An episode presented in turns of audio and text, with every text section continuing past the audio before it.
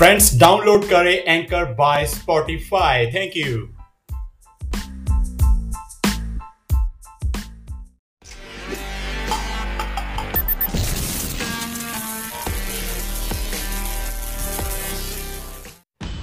नमस्कार दोस्तों daily news channel में आपका स्वागत है। पंजाब के नए मुख्यमंत्री चरणजीत चन्नी आज शहर के डेरा बल्ला में श्री गुरु संत निरंजन दास जी का आशीर्वाद लेने लिए पहुँचे। इस मौके पर चन्नी जी ने कहा कि अगर गुरु जी का आशीर्वाद हो और परमात्मा की कृपा हो तो सभी सुख मिल सकते हैं। उन्होंने कहा कि कांग्रेस पार्टी का एहसान मंद हूँ, जिन्होंने मुझे राज्य की कमान सौंपने पर इतनी बड़ी ज़िम्मेदारी सौंपी है। इस मौके पर जलंधर से कांग्रेस सांसद संतोष चौधरी भी मौजूद थे।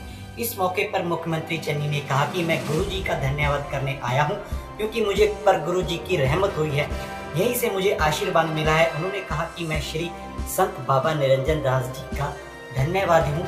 इस मौके पर चन्नी जी ने कहा कि अगर हमें ज़मीन मिलेगी तो हम गुरु रविदास का बड़ा सेंटर स्थापित करेंगे। यह सेंटर डेरा सरपस्ती पर चलेगा, जिससे गुरु जी की बानी जिसका विशेषण होगा, साथ ही उन्होंने इसके लिए 10 लाख के खर्च का प्रबंध सरकार की तरफ़ से करने की घोषणा की मुख्यमंत्री चन्नी जी ने कहा कि अगर गुरु जी की कृपा हो तो गरीब के माथे पर भी तिलक लगाया जा सकता है।